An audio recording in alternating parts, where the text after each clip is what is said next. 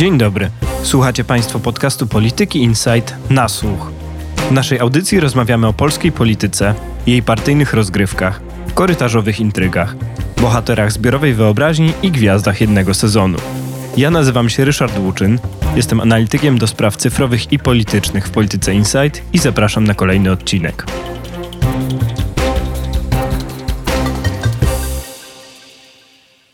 Jest środa 12 kwietnia. Dzisiejszy odcinek, ostatni przed powrotem Andrzeja Bobińskiego, postanowiłem poświęcić przyszłości. Konkretnie szeregowi mniej niż bardziej prawdopodobnych wydarzeń, które zmieniłyby reguły gry w kampanii parlamentarnej. Wydaje nam się, że o nadchodzących miesiącach wiemy już sporo.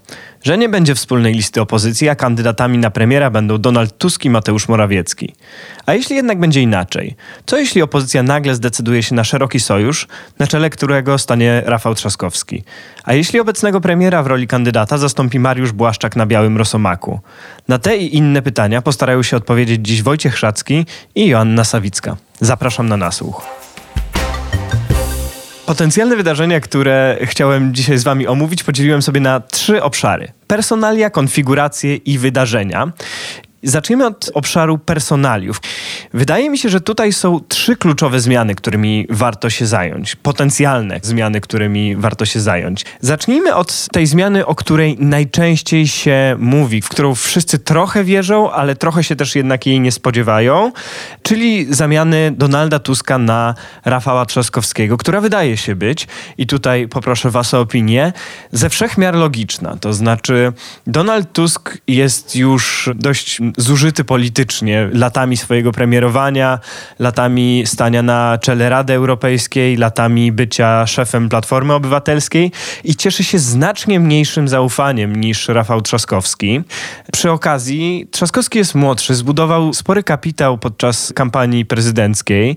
Wiele by wskazywało na to, że byłby lepszym kandydatem. Też jak się rozmawia z partiami opozycji innymi, ja często wiadomo rozmawiam z lewicą, to lewica mówi, że taki ruch, wymiana Donalda Tuska na Rafała Trzaskowskiego, byłby dla niej zupełnie zabójczy. Pytanie, jak na to patrzy reszta opozycji, jak prawdopodobny jest ten ruch, jaką wy macie opinię na ten temat? O tym scenariuszu tak często się ostatnio mówi, że pewnie nie byłby jakiś, tak jak mówisz, szalenie zaskakujący. I rzeczywiście jest tak, że wyborcy opozycji pewnie chętniej widzieliby Rafała Trzaskowskiego jako twarz kampanii. Zresztą chyba wczoraj był taki sondaż Ibrisu dla Polsatu, w którym 45% wyborców ogólnie, ciekawe, że pytani są o to wszyscy wyborcy również PiSu, ale widziałoby Rafała Trzaskowskiego jako twarz kampanii opozycji, a Tuska tylko 10% wyborców by w tej roli widziało. Natomiast moim zdaniem ten scenariusz na dziś dzień jest bardzo mało prawdopodobny, albo przynajmniej mało prawdopodobny. Jednocześnie to jest scenariusz, który może się w pewnym momencie ziścić, jeżeli powstaną jakieś konkretne realia polityczne, które będą temu sprzyjać. W tym momencie jest tak, że Donald Tusk jest liderem Platformy, zdecydowanie najsilniejszej partii opozycyjnej, jest tak naprawdę najsprawniejszym politykiem opozycji. Pod kątem politycznym, retorycznym jest jedynym realnym liderem i jest osobą, która ma tę chęć i władzę polityczną, a zarazem silną presję wewnętrzną do tego, żeby wrócić na scenę, pokonać Jarosława Kaczyńskiego i po raz ostatni dla niego wygrać tę bitwę, która będzie jakby decydująca o jego politycznej karierze. Wciąż jest możliwe, że opozycja przejmie władzę po jesiennych wyborach i póki Donald Tusk będzie miał na to sporą nadzieję i spore szanse, to ciężko mi sobie wyobrazić, że zdecyduje się zejść ze sceny i oddać premierostwo Rafałowi Trzaskowskiemu. Jaka jest ta właściwa konfiguracja, koniunkcja polityczna, o której mówisz, która mogłaby sprawić, że Trzaskowski zostanie kandydatem na premiera i co blokuje taką zmianę poza ambicjami Tuska? Wydaje mi się, że przede wszystkim to, co się może wydarzyć, to jest załamanie się sondaży opozycyjnych albo jakiś dalszy silny wzrost Konfederacji, który sprawi, że szanse na przejęcie władzy przez opozycję zdecydowanie znikną albo bardzo się oddalą i Rafał Trzaskowski będzie albo jedyną nadzieją dla Donalda Tuska na to, żeby jednak opozycja przejęła władzę, albo będzie też taką osobą, która w razie czego weźmie na siebie tę porażkę. Jeżeli Donald Tusk będzie przekonany, że już nic z tego nie będzie, to być może będzie chciał się podzielić tą porażką z kimś innym, a tutaj wiadomo, że kandydatem mógłby być Rafał Trzaskowski.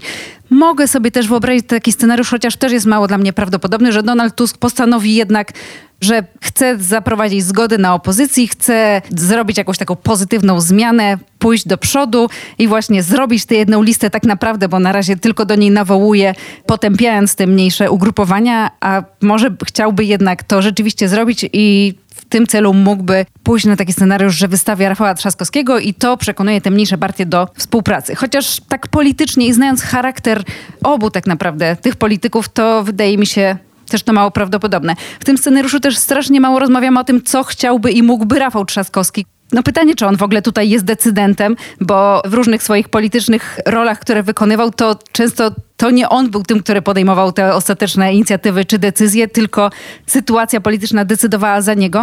No ale to też od niego będzie trochę zależeć i też to może zaważyć na jego politycznej karierze, tak? Jeżeli będzie kandydatem na premiera i przegra, no to raczej już nie zostanie, albo ciężko będzie zostać kandydatem na prezydenta, co wydaje się jego głównym celem w 2025 roku. Z Rafałem Trzaskowskim jest tak, że no pytanie, co by oznaczała ta zmiana? Czy to byłaby tylko zmiana twarzy, czy retoryki, czy zmiana programu, czy zmiana układu sił po stronie opozycyjnej, bo samo wystawienie Rafała Trzaskowskiego i ogłoszenie przez Donalda Tuska że oto Rafał Trzaskowski będzie kandydatem na premiera, to pewnie by pomogło na czas jakiś, ale na kilkumiesięczną kampanię to trochę za mało, więc za tym musiałyby stać różne inne działania.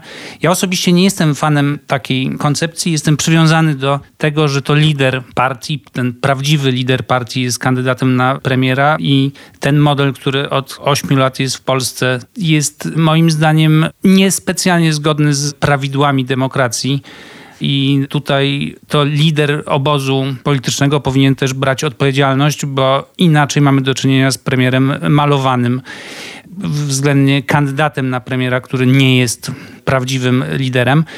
I jeszcze długo już rozmawialiśmy o Trzaskowskim, więc krótko na koniec. Mnie trochę dziwi, że w tym momencie Rafała Trzaskowskiego nie ma w kampanii.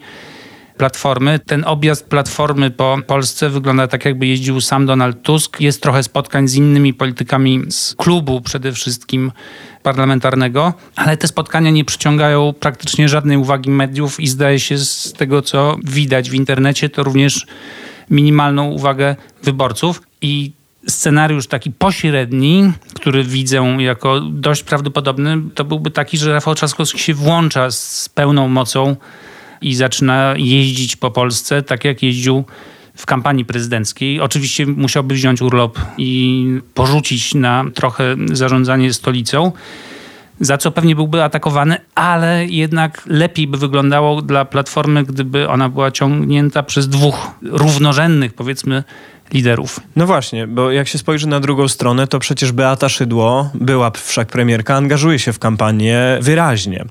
Może to jest tak, że Platforma z jakiejś przyczyny, może na przykład właśnie planuje jednak te wymiany, nie chce w tym momencie jeszcze spalać Rafała Trzaskowskiego, woli, żeby te wszystkie ataki polityków Prawa i Sprawiedliwości i mediów sprzyjających obozowi rządzącemu koncentrowały się na Donaldzie Tusku, a w odpowiednim momencie wejdzie Trzaskowski. Ale wspomniałeś o premierach malowanych, a skoro o premierach malowanych to Mateusz Morawiecki. I druga z potencjalnych zmian, o których chciałem porozmawiać, czyli wspomniany Mariusz Błaszczak albo ktoś inny, albo Mariusz Błaszczak, albo jakiś inny z potencjalnych kandydatów Prawa i Sprawiedliwości na premiera. No bo Mateusz Morawiecki też jest już dość zużyty. Już ponad pięć lat jest premierem.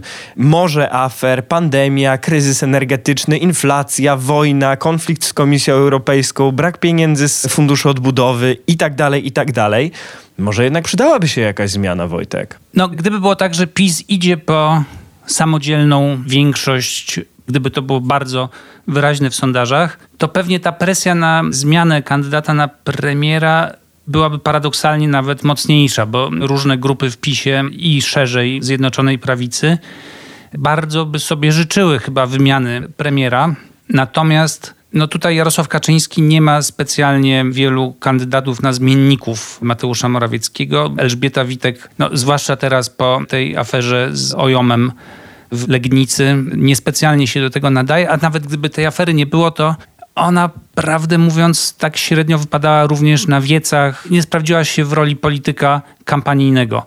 Mariusz Błaszczak również ma pewne deficyty takie polityczne. On się bardzo wyrobił, ale ten proces jest jeszcze daleki od ukończenia i on jako mówca, który ma porywać publiczność, no w tej roli jeszcze go nie poznaliśmy.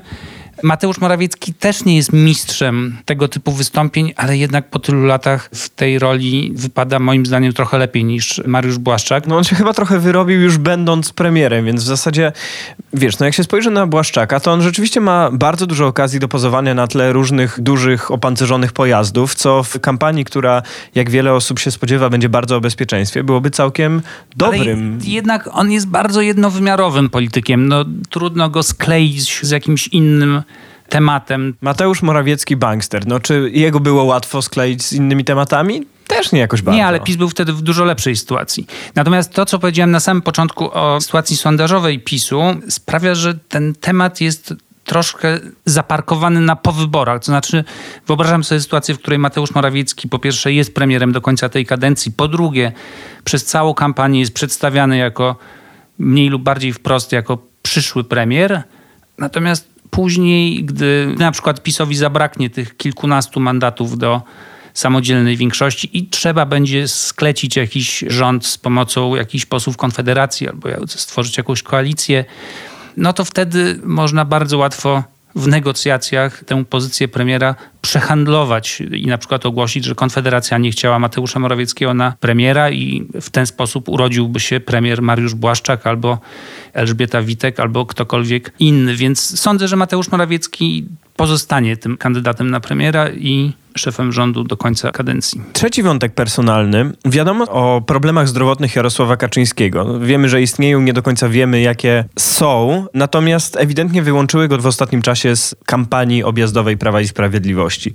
Zakładamy, że on na ten szlak kampanijny niedługo wróci, ale co jeśli to się nie stanie? Wojtek, jak ty oceniasz tę możliwość i czy twoim zdaniem PiS poradzi sobie bez Jarosława Kaczyńskiego w roli frontmana? To jest bardzo ciekawe zagadnienie i rzeczywiście trochę słoń w pokoju, którego nie zauważamy na co dzień. Jarosław Kaczyński ewidentnie słabuje na zdrowiu. Ja widziałem te różne zdjęcia z Wadowic, gdy był na koncercie poświęconym Janowi Pawłowi II. No i co tu dużo mówić, nie wyglądał dobrze i nie wyglądał na człowieka, który byłby gotowy na przemierzanie teraz całej Polski i spotykanie się z wyborcami. Pamiętamy, jak to wyglądało jeszcze kilka miesięcy temu. To były czasem dwa, trzy spotkania, cztery nawet w ciągu weekendu w różnych miejscowościach. Nic nie wskazuje na to, żeby Jarosław Kaczyński w tym momencie był zdolny do takiego wysiłku. Widać, że noga mu dokucza, chodzi o kulach, więc jeśli miałby nie wrócić, to moim zdaniem będzie miało to jakiś wpływ negatywny na kampanię PiSu. To nie jest już rok 2015, gdy Jarosław Kaczyński schował się i zasłonił niejako Beatą Szydło. W tym momencie widać, że PiSowi trudniej jest narzucać tematy kampanijne, że jednak to, co mówi prezes ma większą wagę, większą moc kształtowania jakiejś debaty publicznej. Od razu opozycja się musi do tego odnieść. Moim zdaniem brak tego głosu Jarosława Kaczyńskiego jest e, deficytem znaczącym i będzie to coraz większy kłopot dla PiSu, również dlatego, że pewnie jest jakaś grupa wyborców, dla których ten wizerunek lidera obozu jest ważny i na przykład dla takich potencjalnych wyborców Konfederacji, którzy wahają się może między Konfederacją a PiSem, no to z jednej strony mają tego dynamicznego, szalejącego Sławomira Mencena i ponad 70-letniego, niedomagającego na zdrowiu Jarosława Kaczyńskiego. Również Donald Tusk jest przynajmniej na oko w dużo lepszej formie fizycznej. Jestem bardzo ciekawa, jeżeli taki scenariusz by się ziścił, to jakby to wpłynęło na platformę Donalda Tuska i na ich kampanię. No bo jednak przez tak naprawdę całą jesień i lato Donald Tusk w swoich różnych spotkaniach z wyborcami i wystąpieniach odnosił się do aktywności i do wypowiedzi Jarosława Kaczyńskiego i w tym momencie to starcie polityczne, główne starcie polityczne, które obserwujemy, to jest jednak starcie między Jarosławem Kaczyńskim a Donaldem Tuskiem.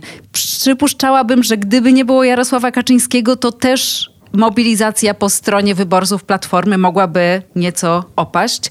Ciekawa jestem, czy to nie byłby taki czynnik, który mógłby wpłynąć na to, że kandydatem na premiera zostałby Rafał Trzaskowski, że mielibyśmy taką rzeczywiście pokoleniową zmianę w polityce, bo ten Donald Tusk nie miałby już z kim walczyć, nie miałby właśnie tego swojego punktu odniesienia, który jest super ważnym mobilizatorem wyborców po tej stronie sceny. No jeszcze ewentualny brak Jarosława Kaczyńskiego albo mocne ograniczenie jego aktywności kampanijnej mogłoby uruchomić jakąś ciekawą dynamikę w obozie władzy, bo Wtedy głównymi twarzami kampanii byłaby pewnie Beata Szydło i Mateusz Morawiecki, a wiadomo, jakie są relacje między tymi politykami.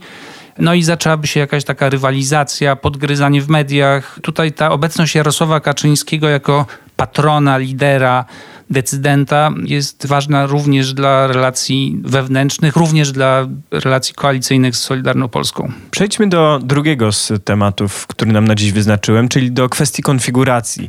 Zaczniemy od mojego absolutnie ulubionego tematu, czyli nieszczęsnej wspólnej listy.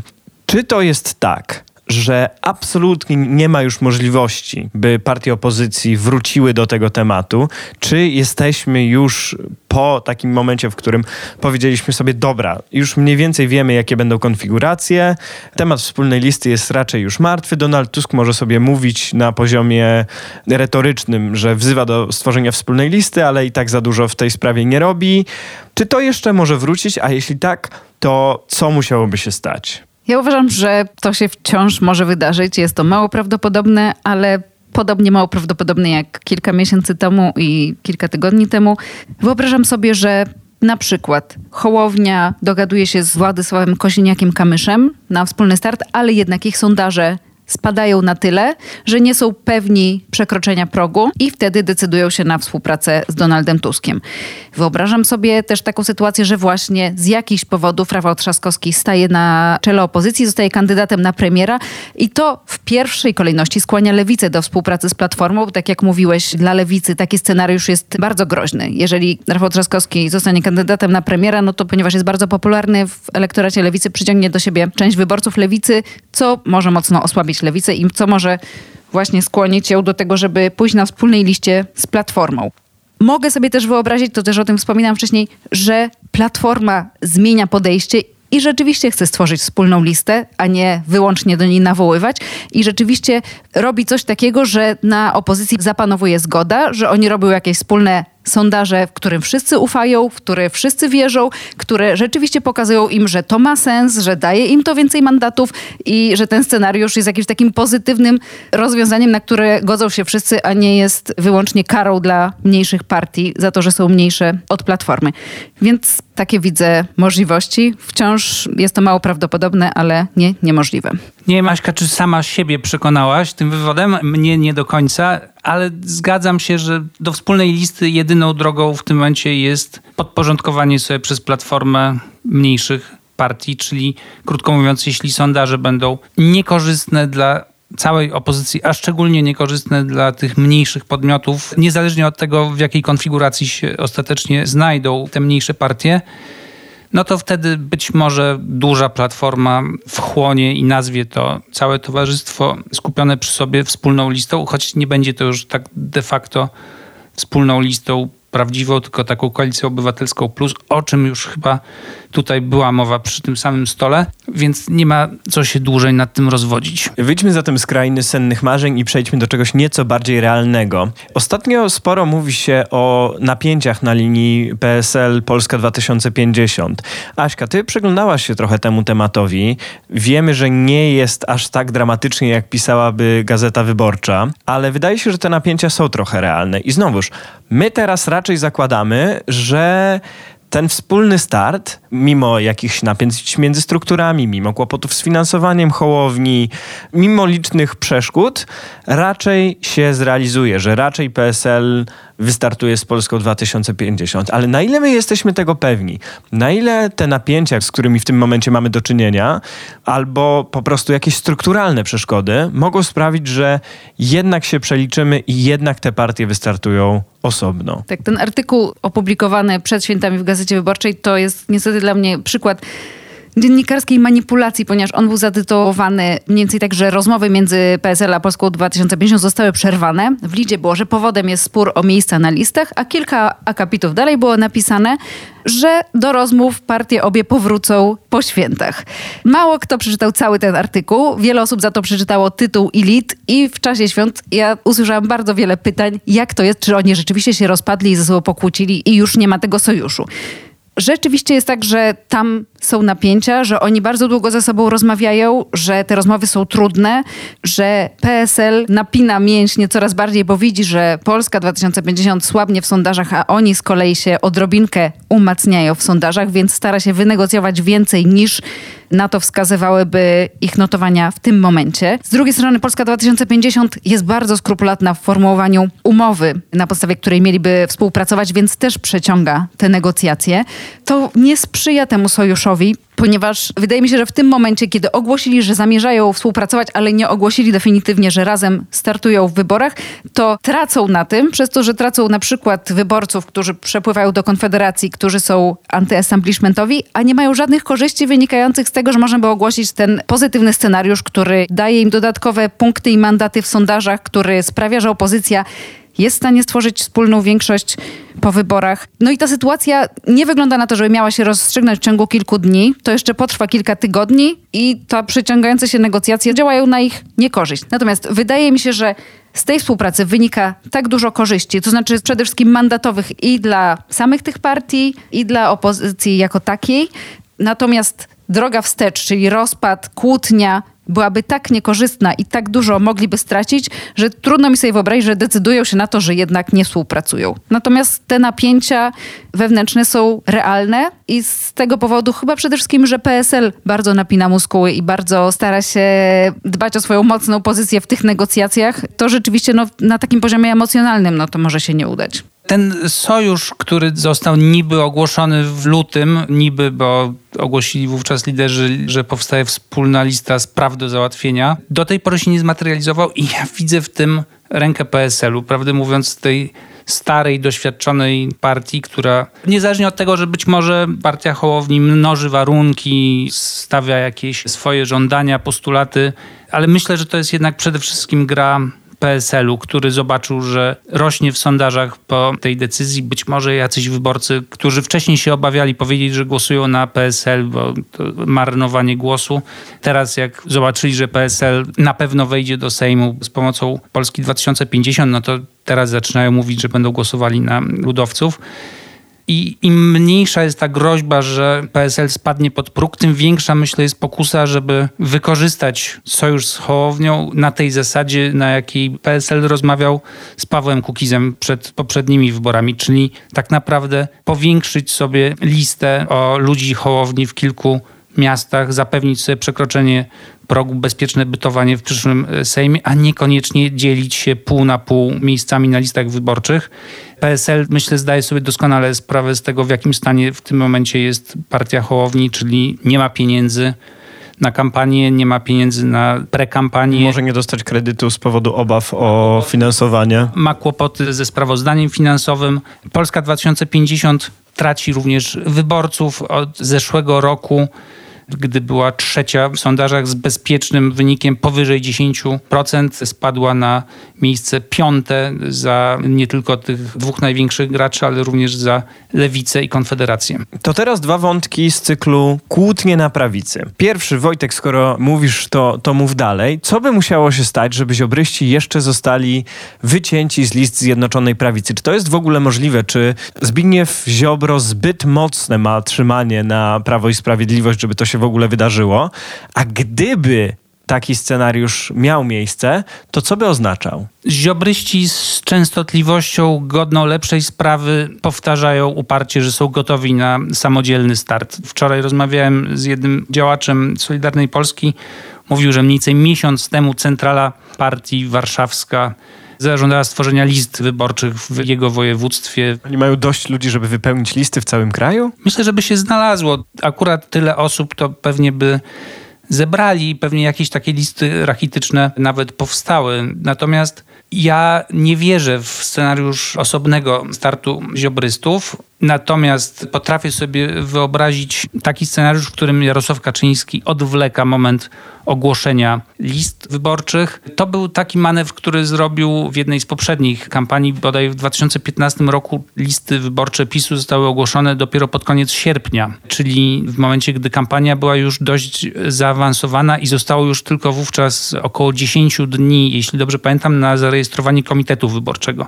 I dopiero wtedy, na nieco ponad tydzień przed deadline'em, PiS ogłosił listy wyborcze. Czyli gdyby powtórzył się ten scenariusz i gdyby komitet polityczny PiSu ogłosił listy wyborcze na na przykład półtora tygodnia przed datą rejestracji komitetu wyborczego, no PiS poradziłby sobie z zebraniem podpisów pod takimi listami w tym czasie. Natomiast gdyby ziobryści byli niezadowoleni z podziału miejsc albo z tego, na jakich pozycjach są, albo ilu ich tam jest, to nie mieliby żadnych szans na wystawienie swojego komitetu. Więc wystarczy, że Jarosław Kaczyński będzie zwlekał z ogłoszeniem list wyborczych już po ogłoszeniu daty wyborów, po rozpoczęciu tych wszystkich terminów kampanijnych żeby trzymać ziobrystów w szachu i oni mogliby ewentualnie stworzyć jakiś zapasowy komitet, ale to by bardzo źle wyglądało w kampanii. Poza tym, jak rozmawiam z politykami PiSu, to tam jednak jest świadomość, że ten Ziobro jest potrzebny, że nawet te 1,5%, które on zapewnia, to jest bardzo istotne 1,5% w kontekście przyszłych rządów. I zdaje się, że tylko Ryszard Terlecki jest takim nieprzejednanym wrogiem startu z ziobrystami na jednej liście. Otoczenie nawet Mateusza Morawieckiego zagryza zęby i mówi, że trzeba z tym Ziobrą jakoś współpracować. Natomiast znowu wyobrażam sobie jakiś wariant pośredni, tak jak z Trzaskowskim i Tuskiem, że ten Ziobro będzie tak trochę na tych listach, że wstawi się zamiast 20 posłów Solidarnej Polski, na przykład 10 na niezłe miejsca, 5 na powiedzmy takie graniczne miejsca, a reszcie się podziękuję. I sądzę, że jednym z celów Jarosława Kaczyńskiego na przyszłą kadencję jest ograniczenie liczby posłów Zbigniewa Ziobry w Sejmie. No właśnie, powiedziałeś o tym 1,5% poparcia, które może ziobryści są w stanie wygenerować. Ja myślę, że taką kluczową prawdą w tym obszarze jest to, że ziobryści mają ogromny potencjał, ale destrukcyjny. Ich potencjał kreacyjny, nazwijmy to, w kontekście wspólnych list czy zbierania poparcia, jest kilka co najmniej razy razy mniejszy niż potencjał destrukcyjny w sytuacji, w której mieliby wystartować osobno. No bo gdyby zostali wycięci z list PiSu, no to co by to oznaczało? Mogliby cały szereg problemów zrobić Prawu i Sprawiedliwości. Począwszy od stworzenia jeszcze większego chaosu w sądach, przez wyciąganie różnych niekorzystnych informacji na temat polityków PiSu, którymi z całą pewnością dysponują, aż po taki poziom ściśle polityczny, no bo to by fatalnie wyglądało w kampanii, jakby wieloletni sojusznik nagle odpadł po prostu. Wszystko prawda, ale ja jestem przywiązany do tej tezy, o której wspomniałem, że tutaj nie będzie wielkiego rozwodu, może będzie separacja z częścią polityków Solidarnej Polski. To teraz teza, do której ja nie jestem przywiązany. Potencjalny rozpad Konfederacji jest możliwy.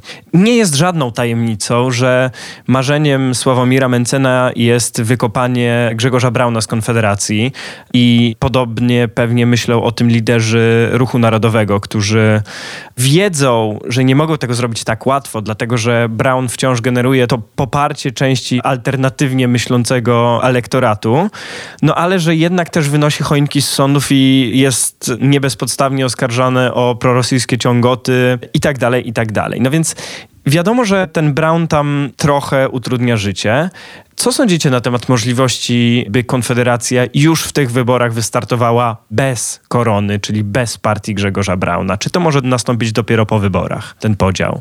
Ja mogę sobie wyobrazić taki scenariusz, jeżeli Konfederacja utrzyma swoje notowania na poziomie dwucyfrowym.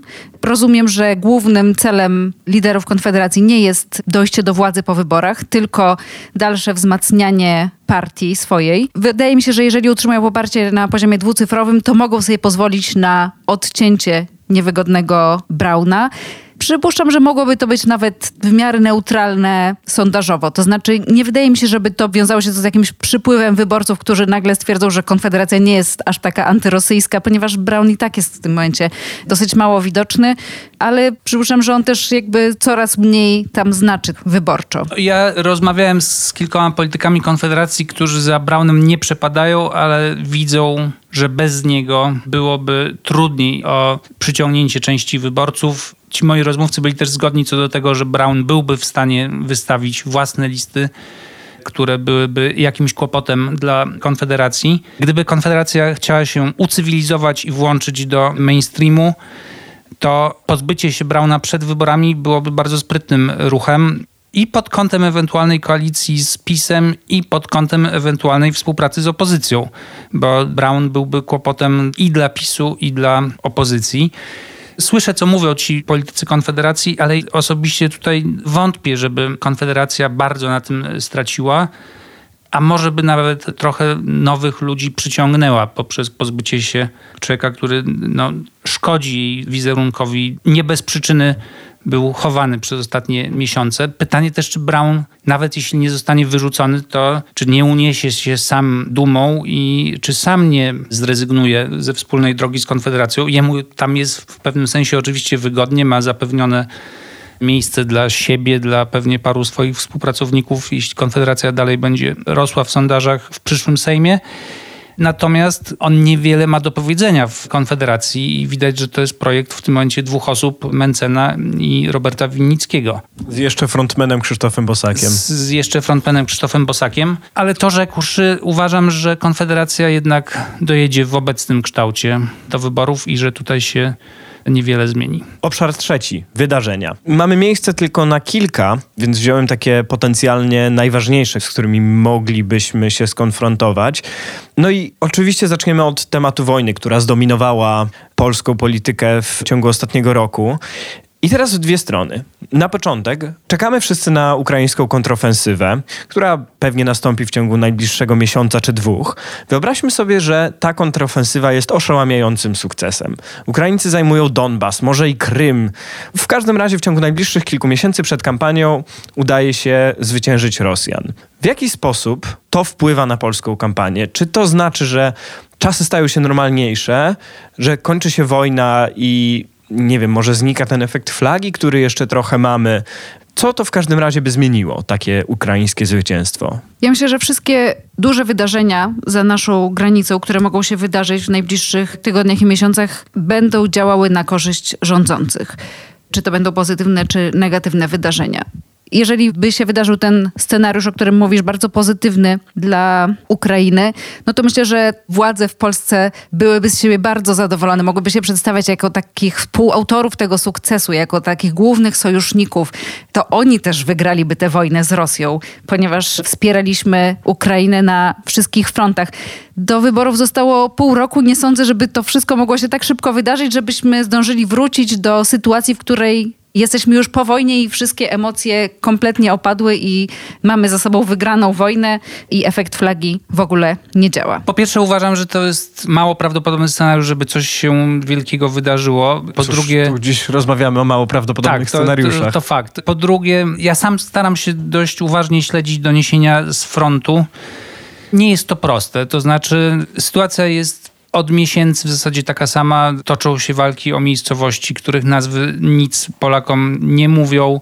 Czasem się słyszy o jakichś atakach rakietowych na ukraińskie miasta, czasem o jakichś uderzeniach Ukraińców. To nam wszystko spowszedniało i musiałoby dojść do naprawdę wydarzenia wielkiego kalibru, żeby to wpłynęło jakoś na stan świadomości Polaków i w ślad za tym na jakieś preferencje polityczne w kampanii. Generalnie mamy po prostu taką świadomość, że za wschodnią granicą jest wojna że my pomagamy Ukraińcom, że sprowadzamy uzbrojenie, to co trochę pomaga Mariuszowi Błaszczakowi, Mateuszowi Morawieckiemu, a przede wszystkim Andrzejowi Dudzie. Natomiast gdyby odpukać wydarzyło się coś wyraźnie dla Ukraińców złego, gdyby zostali zaatakowani na przykład z terytorium Białorusi przez wojska białoruskie i rosyjskie, gdyby ich kontrofensywa zapowiadana na niebawem spaliła na panewce, no to wtedy obawy przed eskalacją konfliktu mogłyby po pierwsze skupić Polaków znowu wokół rządzących, a po drugie mogłaby się ujawnić pewna grupa ludzi, dla których to zagrożenie idące ze wschodu byłoby na tyle duże, że ich priorytetem byłoby uczynienie z Polski państwa bardziej neutralnego. No i tutaj patrzę trochę na wyborców Konfederacji i im podobnych, i ta partia mogłaby na tym paradoksalnie skorzystać w swojej niszy, a generalnie by to raczej służyło PiSowi. Odpowiedzieliście trochę już na to pytanie, którego nie zdążyłem zadać, o to, co się stanie, jeśli coś problematycznego dla Ukrainy się zdarzy, więc nie będę już tego pytania zadawał i przejdę do kolejnego wątku. W ostatnich latach mieliśmy do czynienia z lawiną afer. Mniejszych, większych, ale z małymi wyjątkami, na przykład premii dla ministrów, które zostały rozdane jeszcze za czasów Beaty Szydło, te wszystkie afery nie miały za bardzo negatywnego efektu sondażowego dla Prawa i Sprawiedliwości.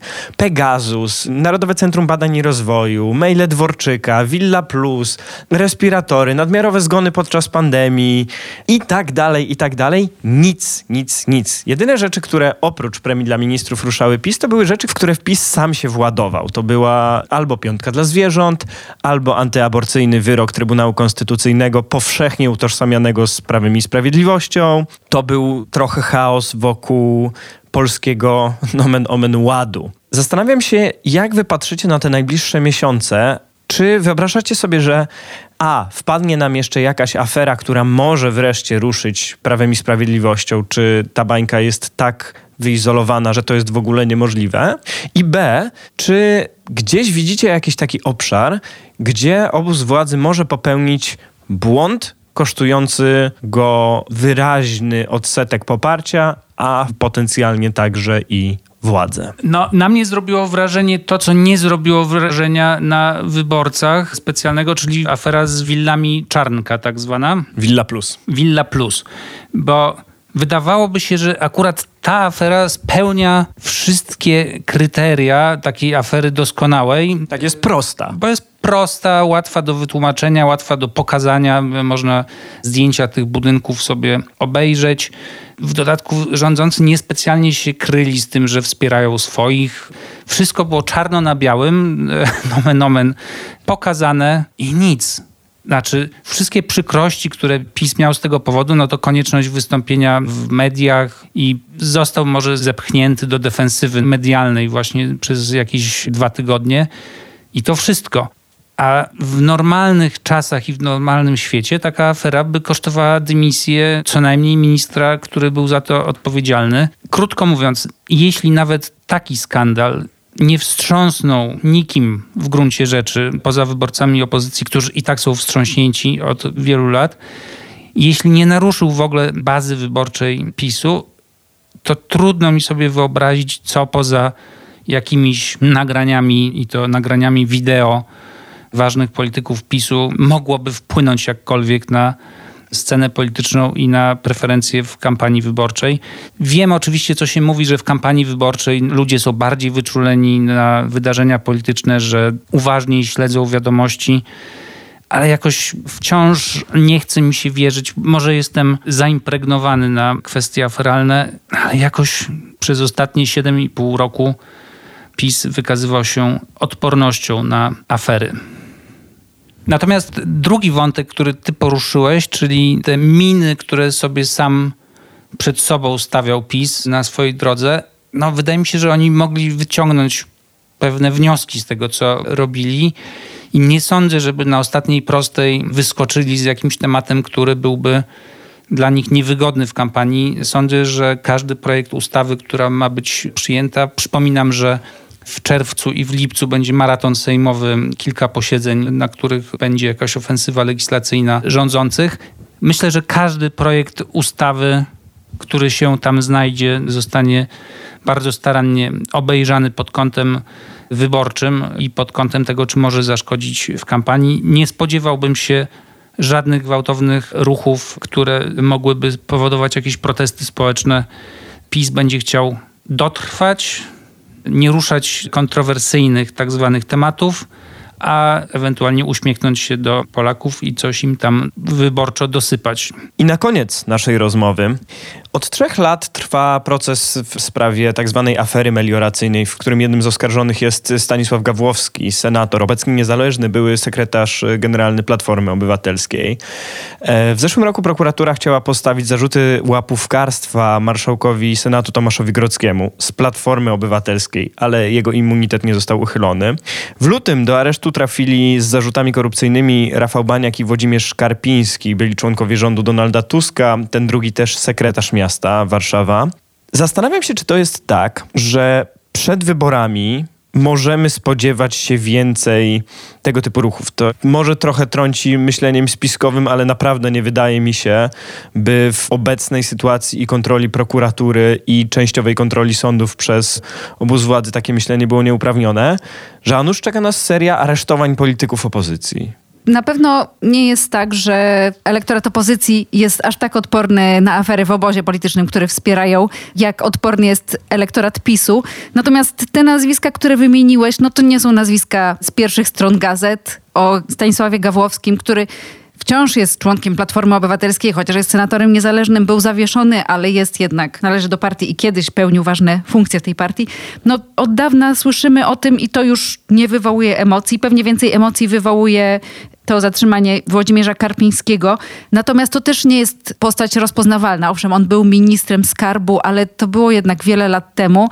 No dobra, Tomasz Grocki to jest rozpoznawalna dość postać, bądź co bądź marszałek Senatu. Postać z pierwszych stron gazet. Tak, ale ta afera to już też się ciągnie kilka dobrych lat i od tak naprawdę kilku dobrych lat już niewiele na ten temat słyszymy.